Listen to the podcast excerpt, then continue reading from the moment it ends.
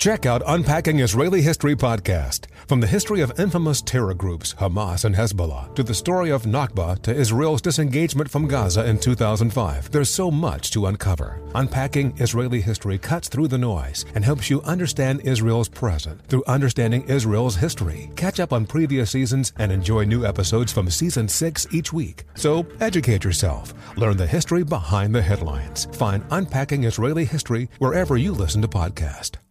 Have you heard about the social media platform for kids? It's called Zigazoo. It's a great place where kids like me can come together to make fun videos. Videos moderated by real people who review content before it's posted to the feed.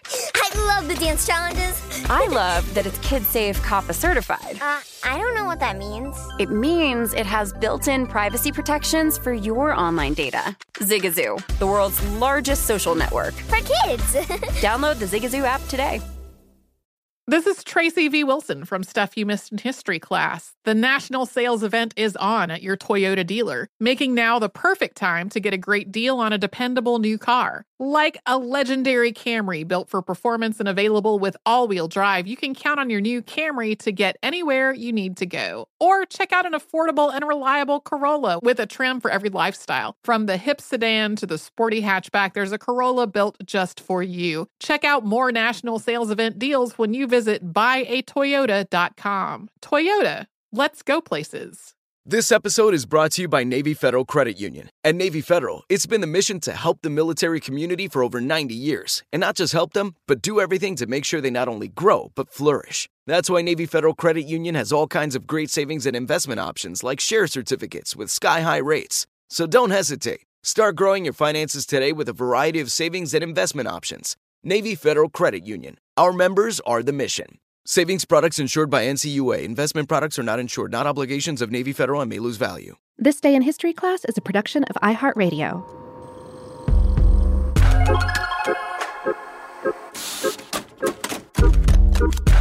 Hello, and welcome to This Day in History class, a show that shines a light on the ups and downs of everyday history. I'm Gabe Luzier, and today we're talking about the time when Americans were encouraged to seek refuge from a nuclear bomb that thankfully never dropped.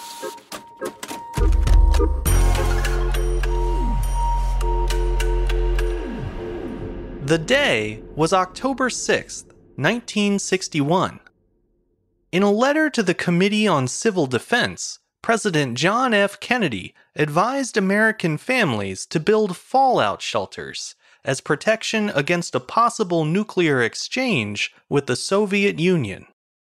He also pledged that those who lacked the means to construct their own shelters would soon be provided such protection through the U.S. Civil Defense Program. In the early days of the Cold War, frequent duck and cover drills became a regular feature of public life in the 1950s.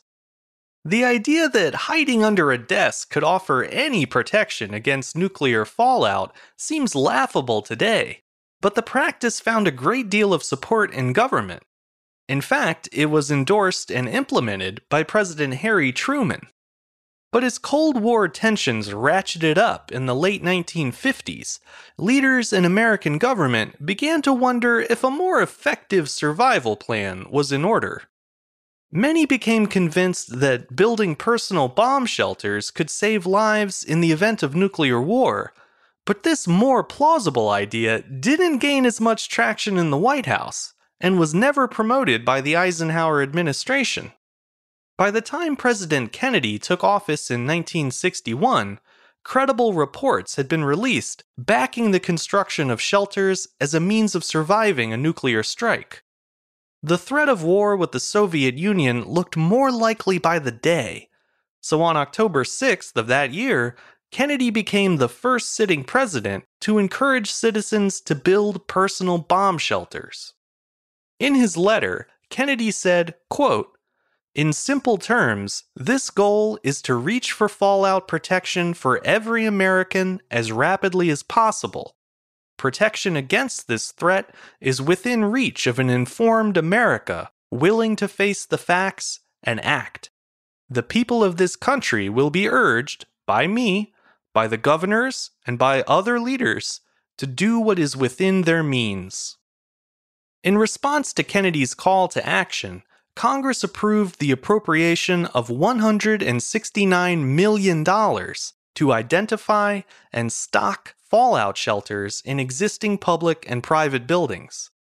The scientific community was more hesitant to endorse the plan, fearing that the efficacy of fallout shelters had been exaggerated, as it had been with the duck and cover drills. Nonetheless, the media quickly got on board and began promoting the construction of shelters wherever possible. In short order, businesses began selling prefabricated shelters, as well as do it yourself home conversion kits. Display models appeared in shopping centers, and national publications such as Life magazine touted the optimistic claim that fallout shelters would save 97% of the population should a nuclear attack occur. That same Life article included a letter from President Kennedy which said, quote, "We owe that kind of insurance to our families and to our country. The time to start is now. In the coming months, I hope to let every citizen know what steps he can take without delay to protect his family in case of attack. I know you would not want to do less. But Kennedy's assumption was soon proved incorrect. Time magazine ran an article that year titled Gun Thy Neighbor. It explored the ethical question of building a private family shelter and included a chilling statement from a shelter owner in the suburbs of Chicago. The statement read, quote, When I get my shelter finished, I'm going to mount a machine gun at the hatch to keep the neighbors out if the bomb falls. If the stupid American public will not do what they have to to save themselves, I'm not going to run the risk of not being able to use the shelter I've taken the trouble to provide my own family. Magazine writers weren't the only ones to raise concerns about the erosion of civic duty in the face of nuclear destruction. Academic journalists, scientists, and religious leaders also spoke out about the moral dilemma of private shelter ownership. The question of whether to build one was a popular topic of conversation in 1961, but in the end, most American families decided against it. A Gallup poll from that year reported that 93% of Americans had no intention of building a fallout shelter, and other contemporary polls reported similar levels of disinclination. Most people considered nuclear war a serious possibility, but they weren't convinced a shelter would provide enough protection to be worth the money and effort, and they didn't want the responsibility of deciding who in their neighborhood should potentially live or die. It's difficult to say how many Americans actually built their own fallout shelters. Many who did so constructed them in secret to avoid the judgment of their neighbors. In June of 1961, the reported number of privately owned fallout shelters in the US was about 60,000. By 1965, the estimate had risen to some 200,000. That may sound like a lot, but the number represented just 0.4% of US homes at the time. The shelter construction rate fell well short of what President Kennedy and others had hoped for, but the topic came to the forefront yet again a year later during the Cuban Missile Crisis standoff with the USSR. With the world on the brink of nuclear war, many Americans scrambled to hoard canned goods and other supplies and to put the finishing touches on their backyard bomb shelters. Thankfully, the crisis was averted, and no one had to find out just how ineffective their shelters likely were. In the years following 1962, the fallout shelter craze lost its momentum, and nearly 600 shelter construction companies went bankrupt. Many of the shelters that were built, both private and public, still exist today.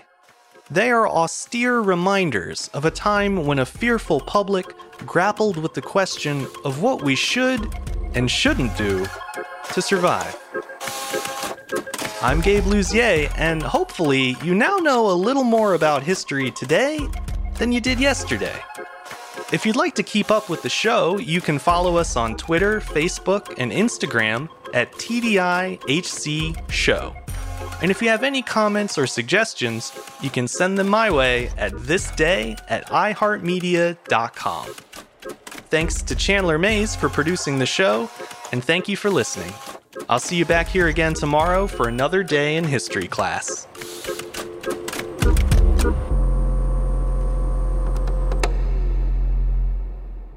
For more podcasts from iHeartRadio, visit the iHeartRadio app, Apple Podcasts, or wherever you listen to your favorite shows. Have you heard about the social media platform for kids? It's called Zigazoo. It's a great place where kids like me can come together to make fun videos. Videos moderated by real people who review content before it's posted to the feed. I love the dance challenges. I love that it's Kid Safe COPPA certified. Uh, I don't know what that means. It means it has built in privacy protections for your online data. Zigazoo, the world's largest social network. For kids. Download the Zigazoo app today. As someone who lives for politics, when a major scandal unfolds, it was shocking. I have to know what were they thinking? Backroom deals, huge amounts of money, CIA secrets, sets off a firestorm in Washington, affairs. No way this guy's got a mistress. Corruption. I knew I was a dead man. Warning it's even messier than you thought. United States of Scandal with Jake Tapper, Sunday at 9 on CNN. Hi, I'm Antonia Blythe, and this is 20 Questions on Deadline. Joining me today is Alison Brie.